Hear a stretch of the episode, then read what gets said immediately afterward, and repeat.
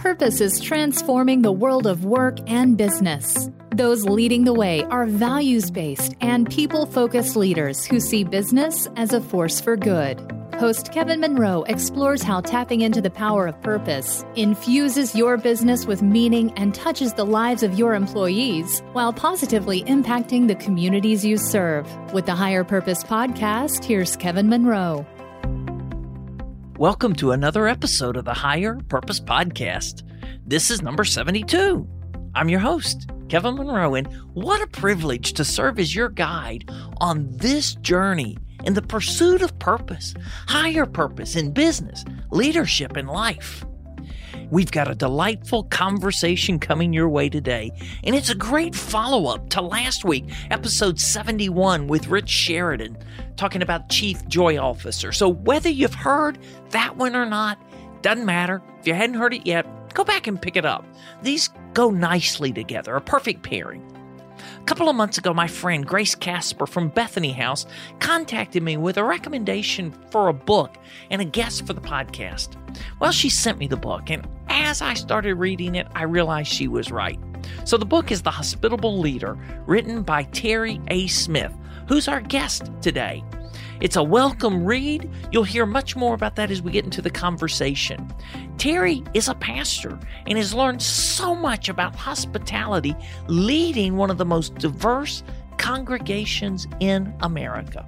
Whether or not you're a person of faith, there are extremely valuable and practical insights about hospitality that can supercharge your leadership and change the way you lead. So let's get to it. Welcome, Terry Smith. What a delight to have you join us today and help us explore hospitality as a meaningful new approach to leadership. But before we do that, Terry, oh, go ahead, say hello. Hey, thank you so much, Kevin. It's my privilege to be with you. Thanks for asking me on your podcast. Hmm. And I'm looking forward to our conversation. Oh, me too. But before we start talking about hospitality, let me ask you what, what is something you are grateful for in this moment? That's a great question. And I'm glad that I have a ready answer.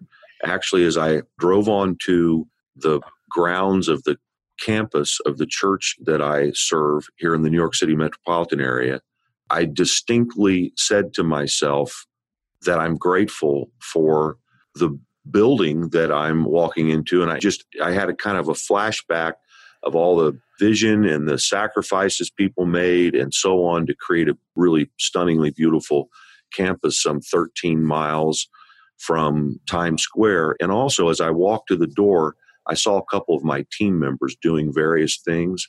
And I just had a very distinct feeling of, hey, I really like these people. I'm glad they're here. Wow. Well, we may come back and unpack this. So we're here to talk about hospitality and enjoying the people you work with, them enjoying you, having a great, beautiful facility, whatever that is for you listening, is all part of that hospitality, right? Absolutely. It's a whole approach to life, a whole way of thinking about things. And it can include the physicality of a thing, but more than that, it's a spiritual state, it's a state of attitude, it's the way that we communicate, it has to do with emotional well being. Hmm. Well, I'm eager to unpack this.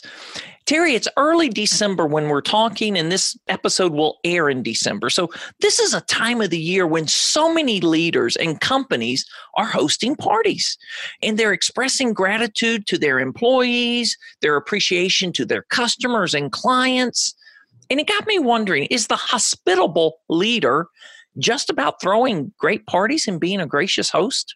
No, you know, it's a piece of it. A hospitable leader is going to throw parties and be a gracious host, but it's a whole lot more than that.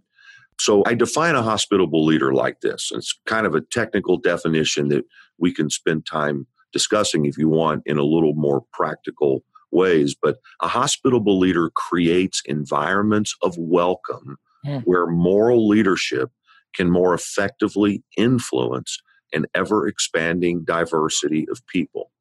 So it's about creating an environment. And that means a lot of things where one can practice leadership in all of its permutations in ways that are more effective and that influences an ever expanding diversity of people. So I like to say that hospitable leadership is a worldview, it's a mindset, hmm. it's an approach that it can have multiple expressions in action and behavior, but it's a philosophical operating system. If done properly, it makes everything work better. Okay. And if done improperly, what's at stake? Well, I don't think you can do hospitable leadership improperly. Okay. I think you can be an inhospitable leader. All right. And I think that there are a couple of things going on right now in our culture. Mm-hmm. I actually think that hospitable leadership describes something that is happening more and more in a number of corporations, nonprofits, and so on. I'd agree with that. So I think I'm giving language to something that you see happening in, let's say, as an example, a Southwest Airlines. The way that they approach everything concerning their corporation, from what I know of it, and I've studied it some, everybody's pretty familiar with their thing. There's an example of a hospitable culture. On the other hand, there is also, it seems like at the same time, a growth of inhospitality. Mm. Mm-hmm. And so the implications of that would include things like the tremendous polarization that we see in our culture in so many ways. A lot of that's the result of leaders who do not understand what it is to lead with a mindset that is hospitable to other people. Hmm. Oh, Terry, this is going to be fun. I'm, I'm, I'm so looking forward to diving into this. How did you discover a connection between hospitality and leadership? Well, I'll answer that in a couple of ways. The first is I came up with this term kind of accidentally in attempting to explain the culture of the church that I serve. Hmm. So I've been leading a congregation in a suburb of New York City for 27 years. We started with a very small group of people and we've grown to a pretty large group of people. The thing that we're probably best known for is our diversity. Now, this is diversity on any number of measures race, ethnicity, nation of origin. We, are very unique in that we do not have a dominant racial group in our mm. congregation. Mm. But it's also it's Republicans and Democrats and independents. It's people from a variety of families within the Christian faith, and then a number of people who don't believe, who feel comfortable coming and being a part of our experience on a Sunday morning and listening to me speak. It's rich people and, and all levels of not so rich people. It's some of the best educated people in the world, and I'm sure some people who are still trying to get their GED. Hmm. The, the point is, it is an extremely diverse congregation. Last we checked, people from 186 zip codes wow. participating in the life of our church. So, you know, people have asked me over the years, how did this happen? This is so rare. These people love each other. We haven't just been doing this for a few months, we've been doing this for a long time. And I came up with this term, hospitable leadership, hmm. to describe the way we approach pretty much everything.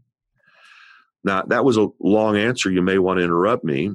But the other thing I would say is that I use hospitable leadership then as I've been thinking a lot about this in recent years to describe the leadership methodology of Jesus, hmm. Who was inarguably the most effective leader who ever lived. So, whether someone listening to us today believes, as I do or not, about the truth claims of Jesus and Christian orthodoxy, it's difficult to dispute that he was he was the most effective leader who ever lived. I mean, 2,000 years after he died, he has what, 2 billion followers. So that's another thing is that Jesus was constantly leading in some kind of a hospitable situation and he was influencing people there. Okay. So we're not making this a faith podcast. Terry and I are both people of faith, but we welcome anybody listening. But there was Absolutely. something in your book that I have to say that it just stood out to me along this faith line. You said there are only three ways the Gospels complete this one statement the Son of Man, Jesus, came. One way is to seek and save the lost. Right. One way is to give his life as a ransom for many, isn't wasn't that? Right. And the third was, I'll let you say it. Well, when he described why he came or his mission. You know, we're talking about this in a corporate setting. He came to accomplish some really serious things. Let's say it that way. Okay. So twice he described why he came, and he did it exactly like you said to seek and save the lost, to give his life a ransom for many. But when he described how he came, he said that he came eating and drinking. This is the only time, from my understanding in the Gospels, he described how he hmm. came. Mm. And so he had the most serious mission in the history of humanity.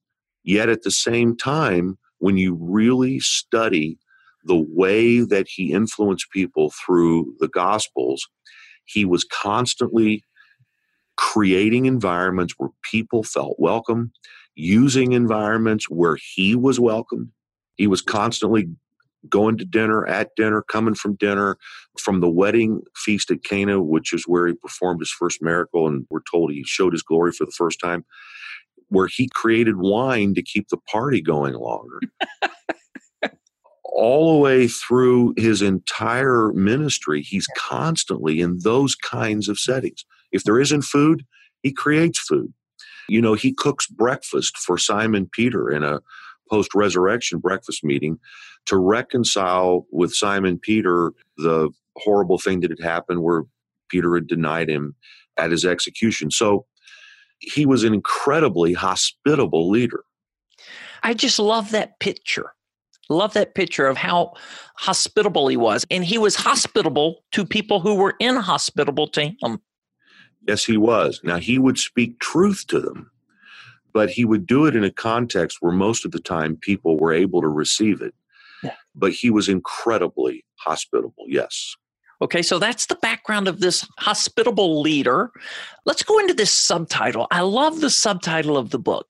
And you mentioned it earlier creating environments where people and dreams flourish. So before we go into that, which I want to, I just have to ask you something. I love the word flourish. And a lot of times I'm criticized for using the word flourish because people say it's soft, it's airy fairy. You know, what do you mean flourish? So you used it in your subtitle. I'm going to put you on the spot. if it's problematic, let's blame the publisher, huh? Actually, I do love the word. So if some of you are listening have a challenge with some soft word like flourish or some soft leadership skill, it is important to remember that it's being proven again and again in recent years that soft leadership skills bring hard results.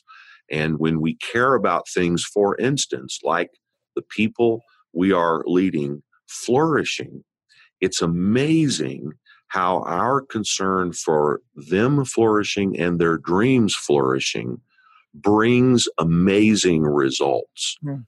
People you know they're in an environment where there's space created for their success and that really matters hmm. so talk about environments a moment i read this line in the book terry and there's just something when i read this there were all sorts of memories triggered when people walk into a room they sense whether or not we have been planning for them I can think of times I went into a room and it was obvious. It was a surprise we showed up. Yeah. And then there are other times you can tell they were incredibly intentional and had gone to great lengths to be ready for our arrival. Yeah, I really think that that's a real key for this whole hospitable leadership thing. We spend a lot of time in meetings. And if we can create a meeting environment that is hospitable to the person who's been asked to be there, we're able to, to engage their heart. It's really important that people walk out of a meeting with more than an action item list. Absolutely. That's one of our things here is you don't have a meeting where you don't walk out having agreed to what's going to be done and who's going to do it and when it's going to happen. But you have to have more than that. You have to have heart engagement because that's when people engage their will. And there's something about creating an environment that's hospitable to people that engages their heart, whether that's having the physical space ready, or I really like to talk about this in terms of physical environment, spiritual environment, emotional environment, attitudinal environment, and communicative environment. When we pay attention to each of those things, we create an environment where people walk away ready to go, you know, run through a wall and make something happen. I have a kind of a long example of how Jesus actually did this at the Last Supper, whether this is a good time to share it or maybe there's a better time to share it. Well, let's do it now. Well, it takes kind of a couple of minutes to unpack this. That's okay. So I see the Last Supper as a tremendous paradigm of how a hospitable leader engages the hearts of people in a crucial meeting.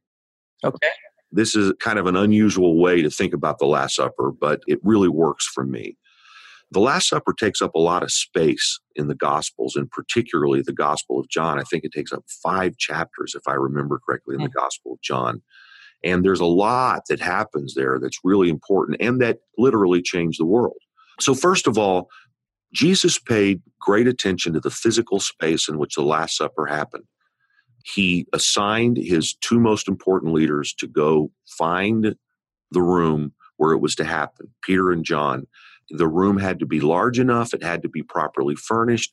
They were tasked with the responsibility of preparing the Passover dinner, which was no small feat. You had to go find a lamb. It had to be the right kind. It had to be roasted in a certain way. You had to, you know, set a table for, in this case, 12 plus one. You had to have the wine and all the things that were necessary to celebrate the mm. Passover meal. Jesus is the one who gave the instructions as to how the physical space should be prepared.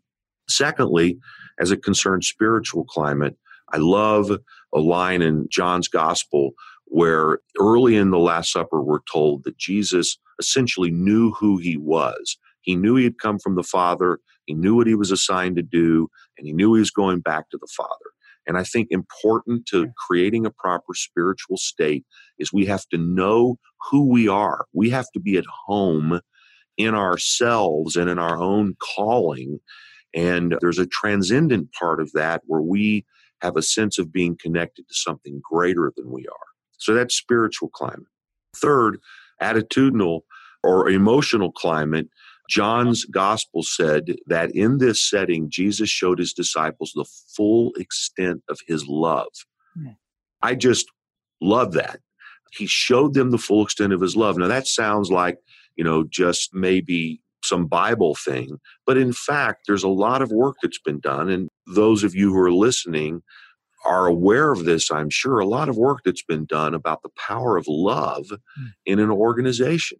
Uh, Rodney Ferris, for instance, has done some wonderful work about organizational love, he calls it. And when a leader learns to convey to his or her followers how much they love them, it's amazing the way that that changes the environment. Fourth, attitudinal environment. Jesus performed the greatest act of servant leadership, of course, at the Last Supper that had ever been performed. He wrapped himself in the towel of a servant. He washes the feet of his disciples, which was uh, had a practical meaning at that time because they wore sandals, their feet got dirty. But it also said a whole lot about his posture. Though he was the one with the authority, he wanted to serve the needs of his followers.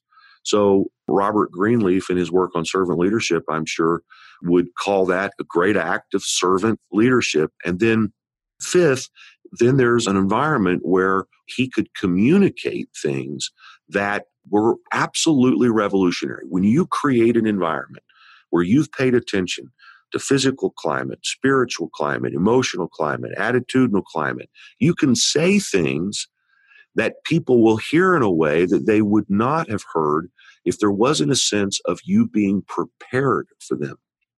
And so, if you look at what Jesus said at the Last Supper from the perspective of a pure leadership talk, it is an amazing leadership talk.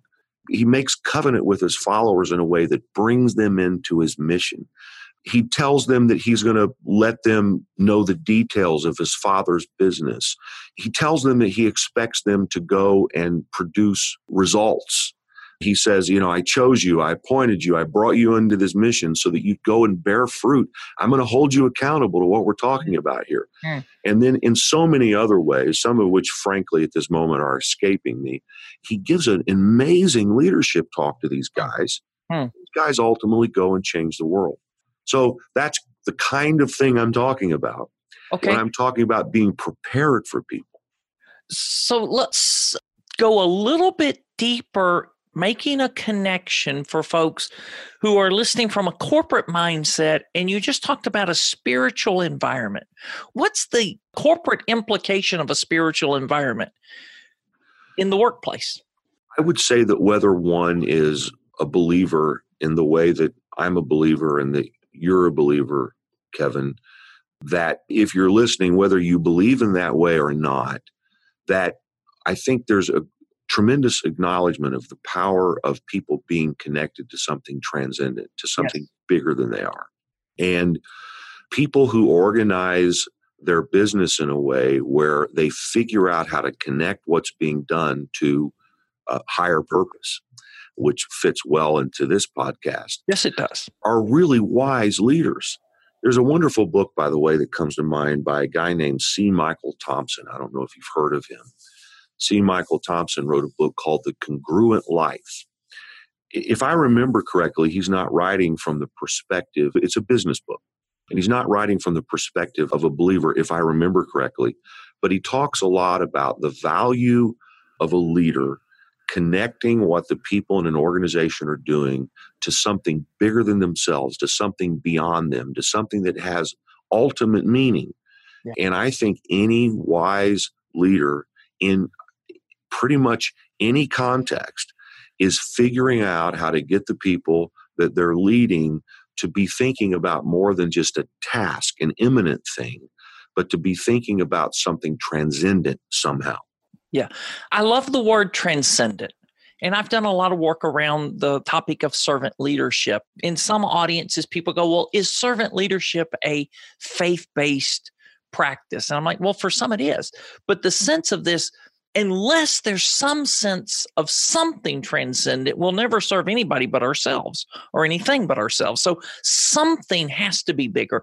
And when we're talking about one of the conversations that's so common today is how do we get people to bring them their whole self, their best self to the marketplace every day, to the office?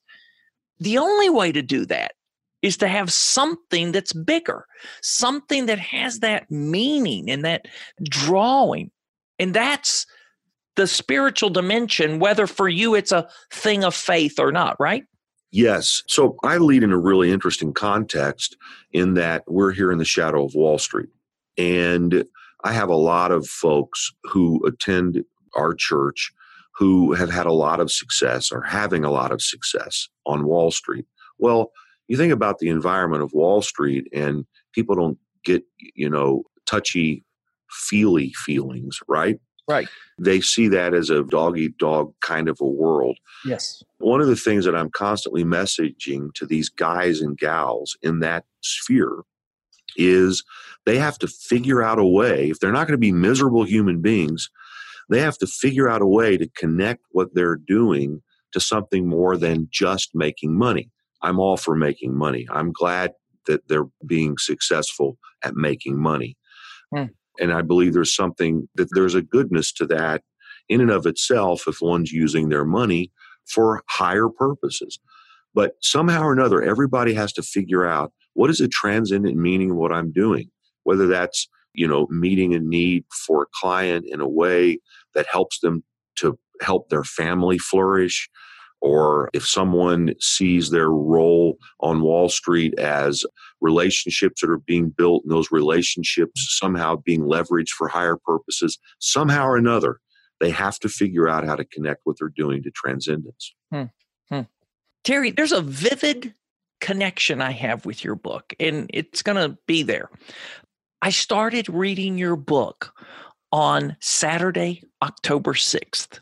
Now, I don't know if that brings for you listening or for even Terry listening, if there's something you go, oh, yeah, I know what was happening Saturday, October 6th. In case you're wondering why that date stands out in my mind and why it created this stark contrast between the events that were unfolding in the world, at least the Western world, and the days leading up to it. That was the day that Kavanaugh was being confirmed for the Supreme Court. And all of a sudden, I start reading about hospitable leadership. And I start hearing or reading you about polarization in the world today. And I cut on the TV that afternoon, and it could not have been more stark contrast. I did not see any hospitality being practiced. I saw people shouting at one another, people yelling and throwing things, and even interrupting the process in the chambers that's not supposed to happen. You know, all of this. So we have so much hostility in the world today. What's your hope for hospitality? Well, Henry Nouwen, in his seminal work on hospitality, said that we have to move from hostility to hospitality. And. I'd like the simplicity of that. Yeah. So I, I have a story around around that week. Okay.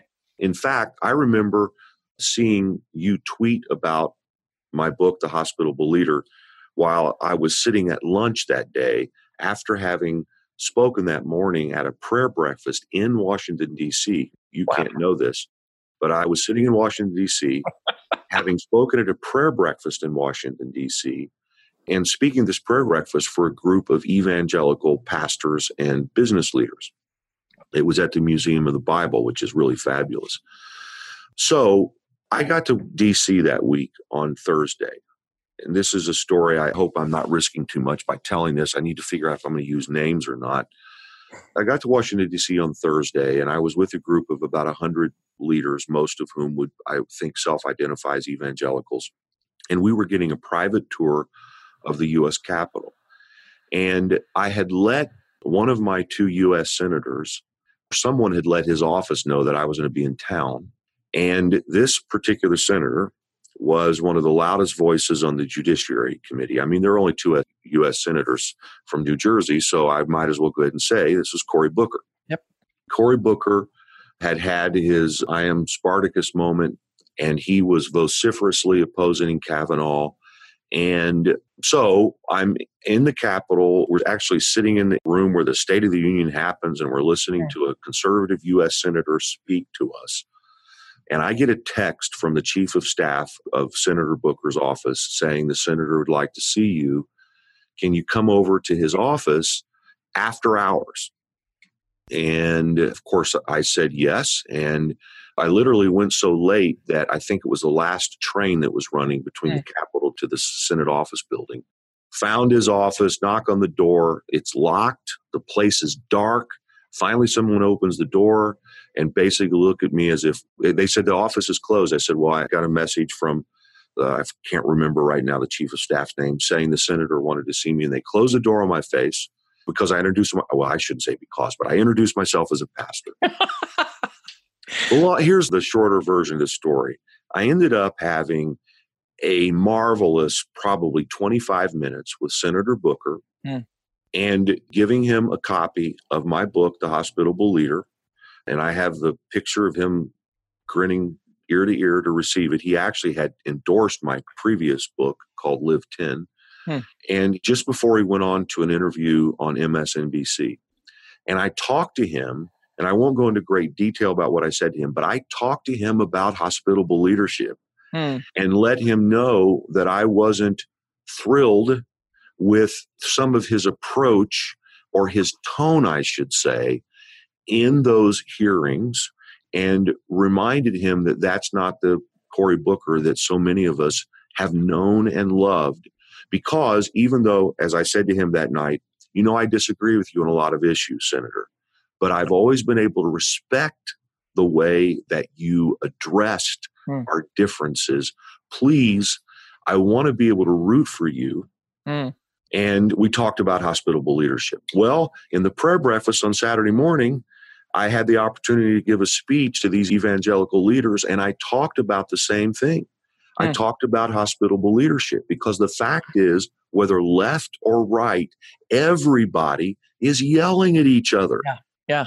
And there's no way that we're going to accomplish much good in this country. And this is true in families, this is true in churches, this is true in businesses. If we can't sit at a table together and talk about our differences in a way that speaks truth, but speaks truth wrapped in grace. Yeah.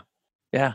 And I'm tearing up as I'm listening to you, Terry. I, I just go back to that day and I was like, yeah, this is the hope that we find a place to come to the table together.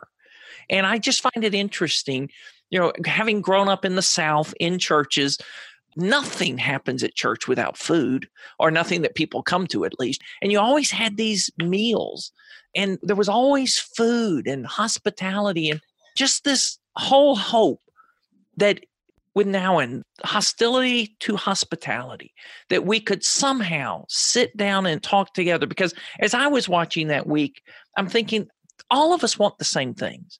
We all want a world where women are respected Absolutely. and we all want a world where no one no one is falsely accused Absolutely.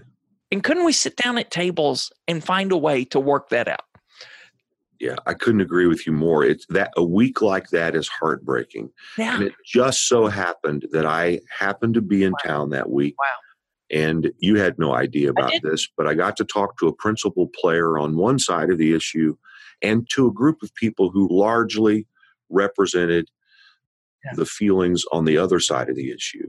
And the fact is, we need to be able to sit down together yeah and talk together and discuss our differences in a rational and kind way where we're we're listening to each other. You know, one of the big ideas of the hospitable leader, as you know, is the idea of learning to love the stranger. Hmm. yeah let's talk about that Yeah. So the hospitable leader is organized into five welcomes. And it's important to note this is just one of the welcomes.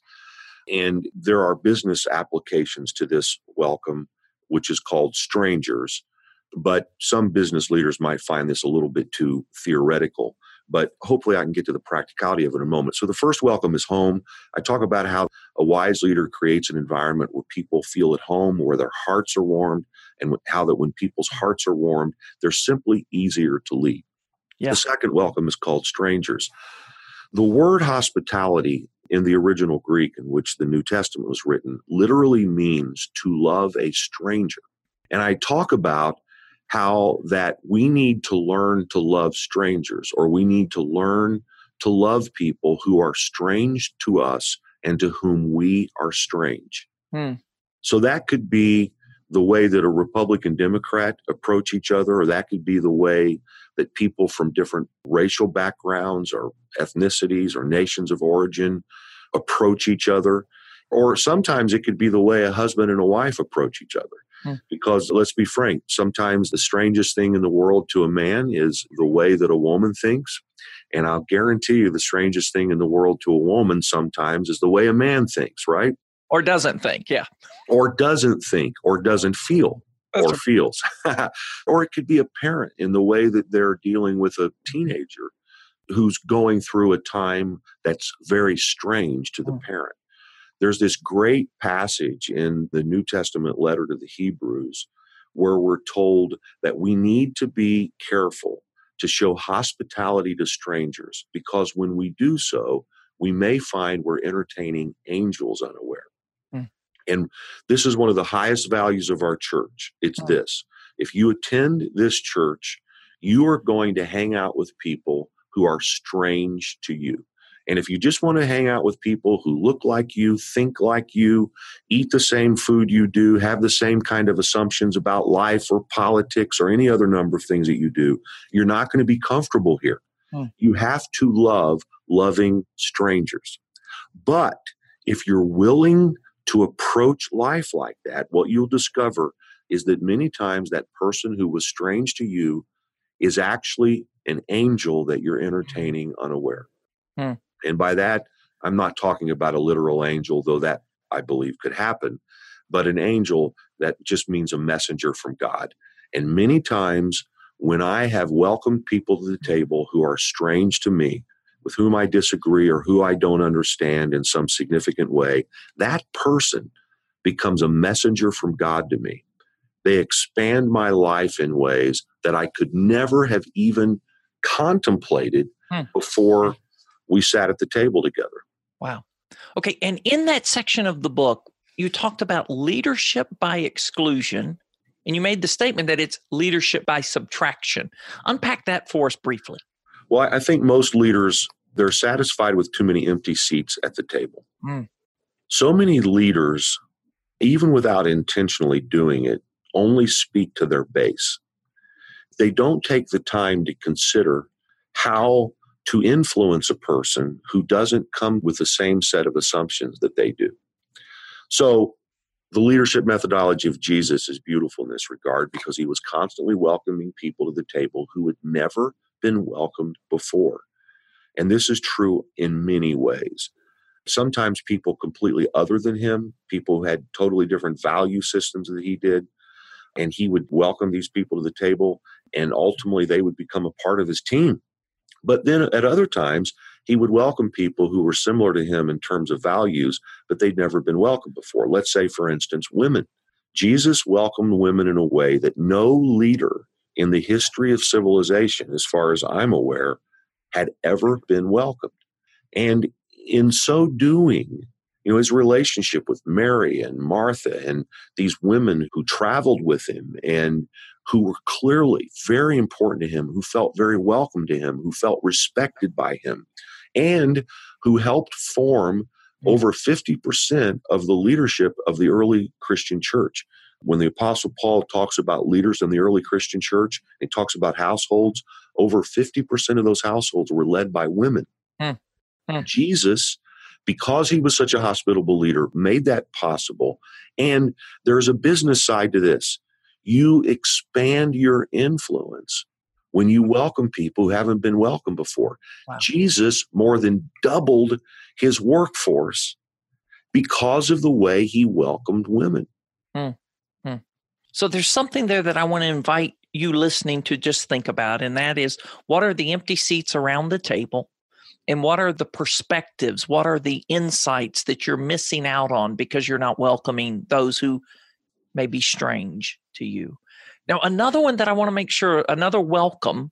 So you said there are five home, strangers, dreams, communication. I just can't go away without us talking about communication a moment. And I want to point you to one thing I read in that chapter that stood out.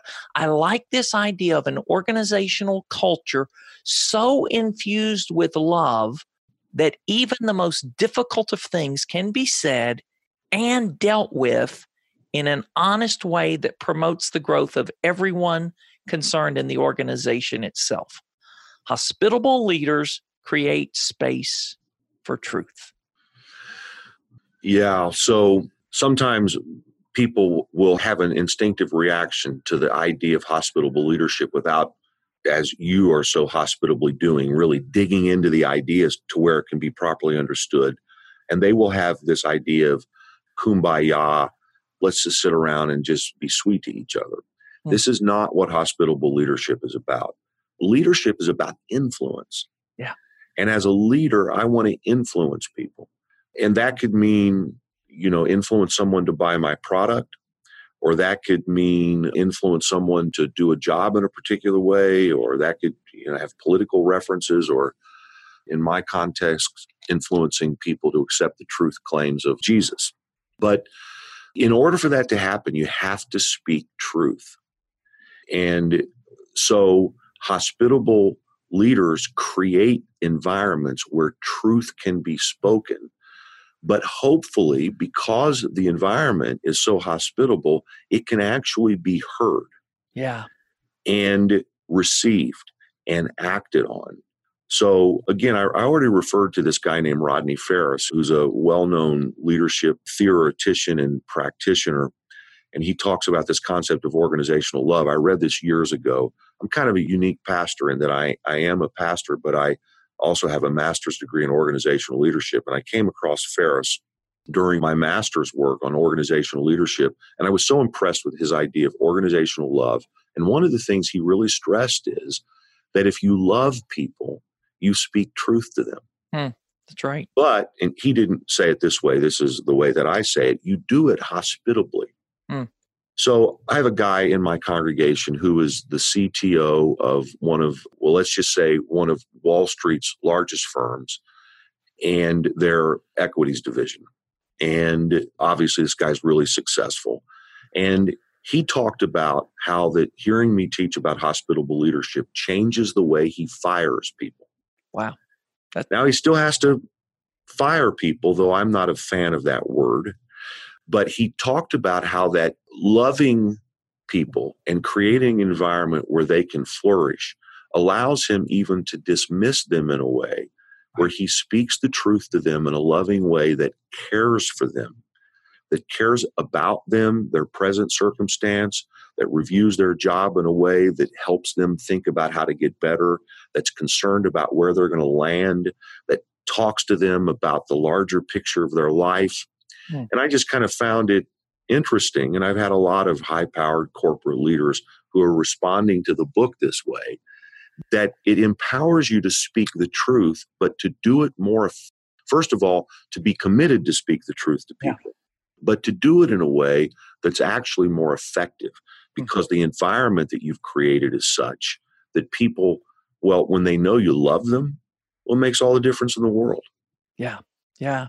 And you listening, you you may hear something reminiscent from episode 71. Rich Sheridan with his new book, Chief Joy Officer, he made the statement about love. Can't we have an environment of love that allows us to practice tough love without being harsh? That's beautiful. I love that. Yeah. And that's what you're talking about. There are times you have to make tough decisions, but you don't have to communicate them with harsh tone or harsh environment. It creates a softer landing for the person. Absolutely. M. Scott Peck, in his wonderful just landmark work, The Road Less Traveled, define love as to promote one's own or another's spiritual growth. Hmm. Now, that's really deep, but I love the connection between loving a person and caring about their growth. Yeah. The Apostle Paul talked about this when he said that we have to speak the truth in love, and that when we do, it helps people grow. Yeah. And so I think if we love people, we speak truth to them, we are completely invested in their growth. And sometimes, even when we have to let someone go, we know it's not a good fit. We know it's not serving the organization. We know it's not serving them ultimately. But we don't just say, get out of here. Right. We're dealing with it in a way that hopefully loves them enough to help them grow. So, Terry, time's getting away from us. Be- before it does, and I'd like to do a much deeper conversation on hope where you in the book, time just doesn't allow that. But I want to invite you to speak to the person listening now who's just had hope taken away for whatever, you know, a series of events where they feel that hope has been sucked out of their sails. What would you say to them? For someone to practice the kind of leadership that I am suggesting, they absolutely have to be a hopeful and happy person. That's why the fifth welcome of the book is called Feasts. You can't create an environment where your leadership domain feels like a feast to your followers unless you live a feast. Now, there's a whole backstory to that, which we don't have time for. But key to living a feast is hope. And I encourage leaders to practice the discipline of hope. One of the things, you know, a lot of this book comes out of my own experience, including my own struggles.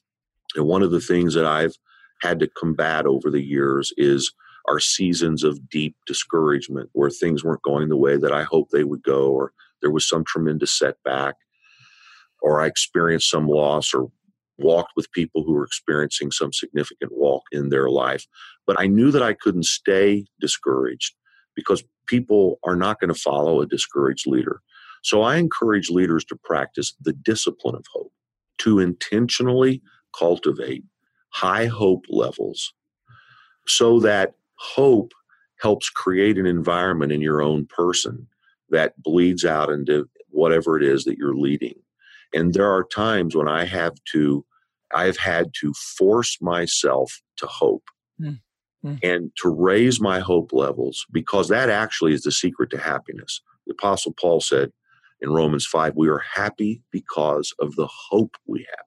And so, happiness, something happens to us. Actually, physiologically, something happens to us when we hope. There's a mm. lot of wonderful work on this right now in, in the positive psychology world. Something actually physiologically happens to us, mm. but certainly emotionally, spiritually, when we hope. So we have to force ourselves sometimes to think about the things that we're hoping for in a way that raises our hope and happiness level, people are much more inclined to want to follow us when we do. Terry, is there something else that you would want to say that would put a bow on this conversation and make it complete for you? I love the title of your podcast. I think that if leaders are leading with a higher purpose in mind, it changes everything about our leadership domain.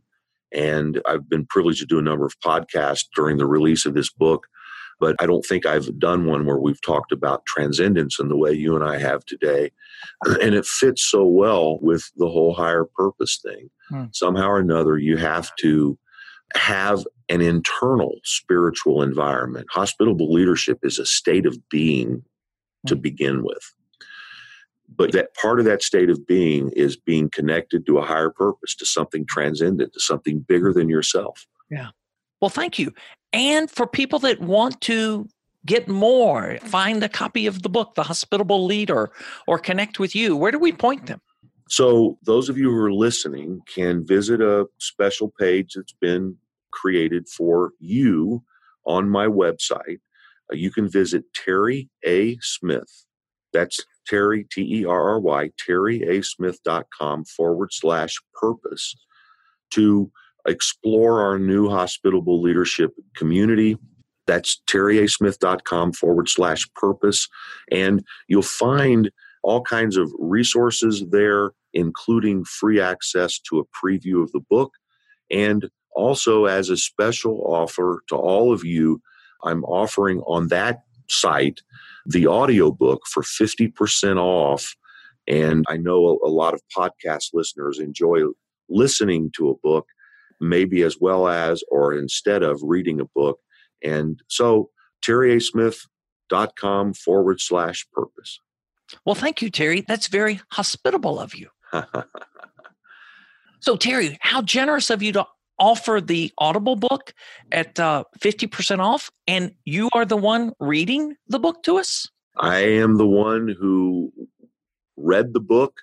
And to all of you who are listening, if you can take the sound of my voice, you get about, I think, seven hours of it if you listen to me read The Hospitable Leader. All right. Thank you so much for joining us, Terry. And I hope you enjoy this conversation. I hope you enjoy listening to the book or reading the book because we need more hospitable leaders. We're agreed on that, are we not? Thanks, Kevin. Thanks, Terry. That was a delightful conversation. I'm curious as to what things stood out to you. It's always interesting to hear what connects with people from a conversation. I want to call out three that are just lingering in my mind. And I want to start with something easy. Something you've heard a lot about lately here in other places this whole idea of soft skills, soft leadership. And I love that Terry said soft leadership skills produce hard results. And most people have no idea how hard soft skills can be until they try practicing them. And then for me, there was a treat in the story when Terry was telling us about his trip to DC, the same time I started reading his book, that he's meeting with leaders on both sides of the aisle in DC and encouraging them to sit down at the table together. We need to convert hostility to hospitality if we're going to have the change we want to see. And now that inspires me to issue you a personal challenge. And I don't think I've ever done anything quite like this on the podcast before. So here's the challenge. If you're on the opposite side of an issue, an issue that's important to you at work, family, wherever that issue is, why not invite the person on the other side to sit down at the table with you? Whether that's for coffee or tea, some of you may even need a stronger libation for the conversation at task, or just sit down and enjoy a meal. Extend hospitality and have a different approach to the conversation. And let me know what happens. And then finally, I want to ask you what can you do to practice the discipline of hope? Find ways to amp up your hope today. And there are people who say hope is not a strategy. Well, as I've thought about this, I don't want a part of any strategy that doesn't include hope. We just can't go a day without hope. Hope may not be enough to get it done, but you gotta have hope. So thanks for listening. I encourage you to join us again next week. And until then, I want to remind you to live, love, and lead with purpose. If you're a leader who is or wants to be entrusted with the transformation of your team, join Kevin and six other leaders for a year long journey of transformation that will help you release your brilliance and help others to do the same. Email kevin at kevindmonroe.com to begin the application process.